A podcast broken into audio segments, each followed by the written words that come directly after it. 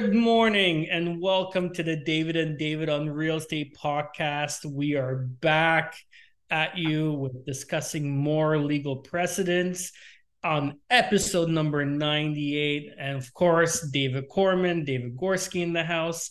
Welcome back, everybody. Yeah, great to be back. And, and last episode, we were talking about a case called Bhasin, and it, and it which wasn't a real estate case, but it raises this legal principle and concept of parties to contract acting in good faith when in their dealings, and then how that relates to real estate transactions. And then there was another case called uh, Callow and Zollinger that sort of followed that. And um, again, it wasn't a, a, real estate case directly, although there was some real estate behind it. It was really about uh, companies to a contract. There was property management involved, and um, and then rights to renew those contract, and they they weren't, and they sued each other. And the, the again, it was an issue of can we rely on the strict contract that gives certain rights, or do we have to look at the facts and what the parties did behind the scenes, and if they weren't acting in good faith? Do they lose their rights to rely on their strict contractual rights? So, so that's where we are. But now we have today we're going to actually talk about a real estate case. Yeah, very exciting. And and this case kind of takes all those principles and puts them into action because um, the courts have really taken a look at at the precedents and said, well, you know, this not only applies to the buyer, but it actually applies to all parties in the transaction to act in good faith and and to fulfill their contractual obligation, which is to bring the transaction to a close. Right. So the case that we're that we want to discuss today is is called Moore and and a numbered company, which were the plaintiffs. But this was a court of appeal decision in Ontario dealing with an actual real estate decision, and and you know the simple facts, which are sort of you know important here. You know they they signed a, a standard type of agreement of purchase and sale um, you know, that has a clause in it that we've talked about, uh, you know, a few times in our podcast. So the time is of the essence. So that means that you know, if there's a any dates and times referred to in the contract, those strictly have to be adhered to. So the time for the irrevocable date, the time for any conditions, the time for the the closing date, obviously the time for your title search, you have to strictly adhere to those, in order otherwise you're in breach of the contract. But here is a case, you know, the transaction is moving towards closing in the normal course. Uh, but on the day of closing, the buyer solicitor wasn't able to deliver the funds by five o'clock on the day of closing. Now, the facts behind the scene, this happens to be a COVID situation when this came up, when parties were experiencing, everybody's experiencing difficulty in getting funds transferred on time. Banks had reduced hours, et cetera, et cetera, as we can all remember what was going on during the pandemic. And this was just a classic example of that, where they were they were the the transfer was in the works, but they couldn't actually get it transferred to the seller's lawyer in time. So the buyer's lawyer had money, was in the process of transferring it, but couldn't get it transferred by five o'clock. And the seller took a strict position hey, time is of the essence. You didn't get us money on time you're in breach, deal's dead, goodbye. We're selling to somebody else. And obviously, there must have been some advantage to the seller to try and resell the property to somebody else. So that's basically the facts as I understand it, David. And very interesting because um, the buyer's lawyer communicated nonstop with the seller's lawyer that they have the funds, that the buyer has an intent to close the transaction, that they want to close the transaction, but there was, you know, uh, some sort of obstacle with the land transfer system, whether it was a timing issue, but not, you know, throughout the day, the two lawyer offices were communicating. They communicated that they have funds, that there is an intent to close, and the seller's solicitor took the position. Well, we didn't receive the funds at five o'clock you're in breach we're canceling the transaction we're going to take your firstborn and and this transaction is not happening. Now when this went in front of the court system um, the judge looked at the case and said well the seller really hasn't acted in good faith because the buyer did absolutely everything they possibly could, including delivering tr- uh, funds and trust in his seller's um, solicitor account. So there was every evidence that the buyer acted in good faith and wanted to close. It was just outside the realm of possibilities. So the seller has to take an equal position and and you know really meet the buyer halfway and and move towards the successful completion of the transaction. So they can't cancel the deal on a technicality, which um, you know, I think it reinforces this whole concept that we were talking about in a previous um, episode where both parties have to act in good faith and bring the transaction to a close. Um, and and David, I know your office is really big on this. You know, you guys are really big on you know bringing the transaction to a final close, making sure that you know we don't cause problems where there are no problems, and and really furthering the transaction to make sure that both parties are working towards that final completion of the contract, which is what we want to see. Right. And and in this case, like in any case, you have to look at what the actual facts were. And there was nothing, there was no legal issues between the parties. There wasn't something going on in the transaction where one party was you know, I don't want to close or I'm not sure if I can close or taking any legal positions. This became strictly a, a, timing issue. And a lot of it, you know, innocently caused because of pandemic issues, which people couldn't necessarily contemplate even entering into the contract. And it just just the banking took time. So here the seller, the buyer's lawyer had money, was able to communicate to the seller, I've got money, but I can't, but the, the, just the transfer to your trust account isn't going through. But here's evidence that I have it. We want to close. We're ready. We'll enable documents have been signed. Everything's been exchanged. There's no issues. It's just this timing issue. So, and and the, the facts go on. Like the next morning, the buyer's lawyer transferred the funds to the seller's uh, lawyer's trust account. So there's no real loss or damage to the seller. They're getting exactly what they were expecting to do when they signed the contract. So when the courts look at this, they're saying, no, no, no. Like there's a duty on you as a seller to act in good faith. You weren't asked for an extension for a month or for a week or for a day, even on unreasonable terms. You have no loss to you. You got to, you you signed a contract to sell the property. The property was sold. You got all your money. There's no reason to rely on the strict interpretation of the contract. So it it reinforces this concept of parties have to still act in good faith. They can't look for a technical default and rely purely on a technical default in order to gain an advantage. Okay. And, and that's a really important concept. So in our office, we're very mindful of this concept of good faith. So, you know, we're involved in negotiating extensions all the time. And we just did one over the last few days where these issues came into play. We're acting, we're on the seller side of this one. Everything, you know, our client's ready to close. We're all good. The buyer can't get their mortgage funding together and tell us on closing they can't get their mortgage funding together and ask for an extension. And then we grant terms of an extension. Now they can't close on the extension date and they're asking for further extensions.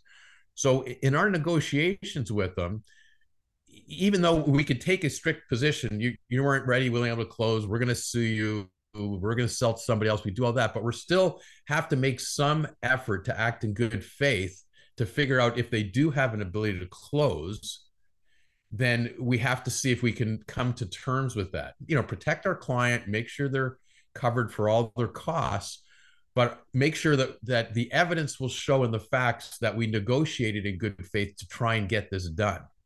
So even in what we're requesting as extension terms, we have to try and show that we're, you know, we're not asking for onerous, unreasonable things. And maybe there's some give and take in our negotiation. Yeah, we you know, you you they balked at certain points in extension, and we and we gave into that, and we wanted other things because we have an ability to show a judge down the road if we have to that we were always acting in good faith, trying to see if there's a way to get the transaction done instead of just relying on our legal principles. Yeah, you actually took my question out of my mouth, David, because I was going to ask if if this process or or, or this case uh, leads to the principle of, of you know negotiating extensions, right? And and not taking the strict position that oh you're in breach, life is over, you know and and and we have all these rights as a seller. So that was going to be my next question is does this constitute sort of lead into the conversation of you know are are parties you know bound to work together and and and really work through some of these extensions to solve these issues? Yeah it, it definitely affects it in, in my, my mind in my legal mind how i want to negotiate an extension. Even if i'm on the innocent party side of this like in this one that i was just talking about so originally like our client says okay well, i'm prepared to extend but we want uh, an additional deposit we want a release of the deposit held by by the broker. We want to pay for all our costs because we're carrying a mortgage and a bridge loan and insurance costs and all that. So so we put all that together. And then the other side box at well, you know, we can't give you as much of an additional deposit as you want, and we're not sure we want the the the initial deposit being released to you right away by the broker. Like there's no prejudice to you if because if we default on the on the extension closing date, you still have the same rights. You can still get that released to you. So I sat down with you know, one of our associate lawyers on this to discuss this. You know what? Like, it's probably reasonable for us to give in a little bit on on a couple of these points because there isn't really a prejudice to our client.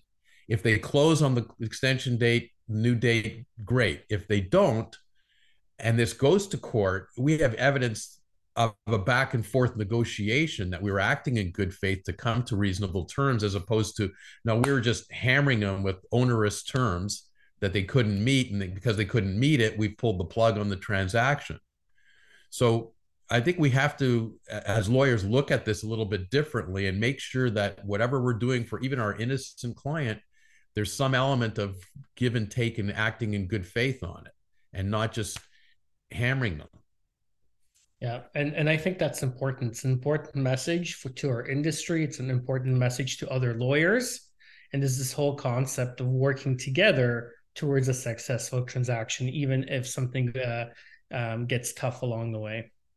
Yeah, and and my role as as a lawyer on a transaction is, is to protect my client, but I'll argue till the end of time that I'm best serving my client in most instances by finding a way to get the transaction closed. 1000%. Even with a buyer that, you know, that they couldn't even, in this particular case, they couldn't even show us they had a mortgage commitment. So, you know, it's different. If They have a mortgage commitment says, yeah, yeah, we need a week. And the, and the lenders confirm, yeah, we can close a week from now. That's sort of easier.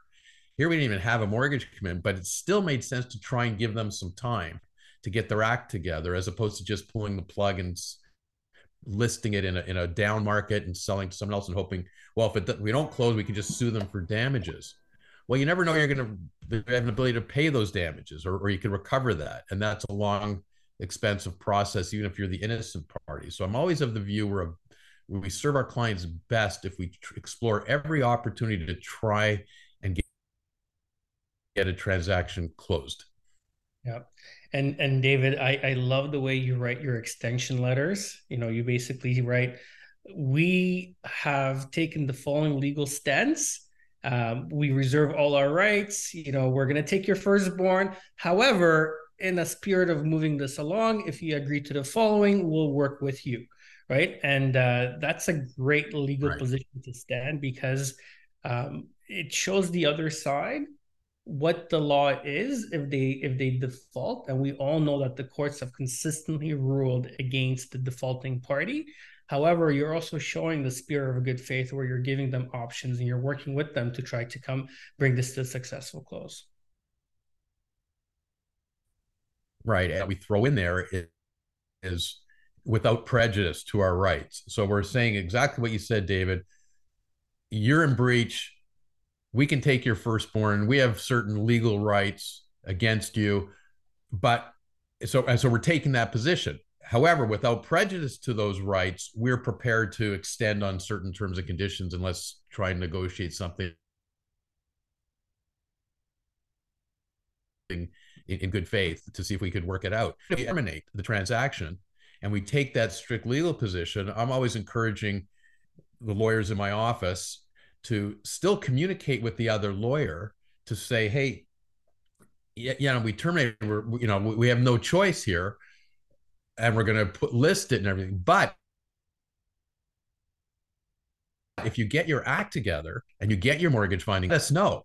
You know, because before, and I even tell them before we sell to somebody, if we have an offer to sell to a third party, before we actually accept that, I might go back to that first buyer and the buyer's lawyer and say, "Hey, did you get your act together?"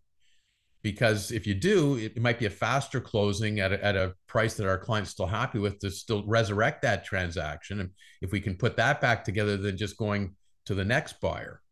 So I think we've got to keep those concepts open because bottom line, David, like we're, we're trying to get it, the transaction closed for our mutual client, right? And, and the agent's involvement in this is always really critical, telling us, giving us information,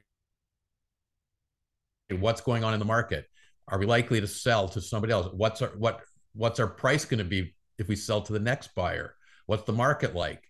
You know, is, is it dead? Are we getting showings? You know, there's so much information that we need from the state agent too in order to make those proper decisions so again it's the teamwork of lawyer and agent helping you know us through this transition yeah uh, david i think you talked touched on such an important point i'm going to say this again for everybody listening. So if there's a breached party that cannot complete a transaction when the property goes to the market david korman's office recommends that you put in in a subsequently accepted uh, APS, put a condition on there in favor of the seller, you know, going back to the first offer and and giving them an opportunity to renegotiate and come back to a transaction.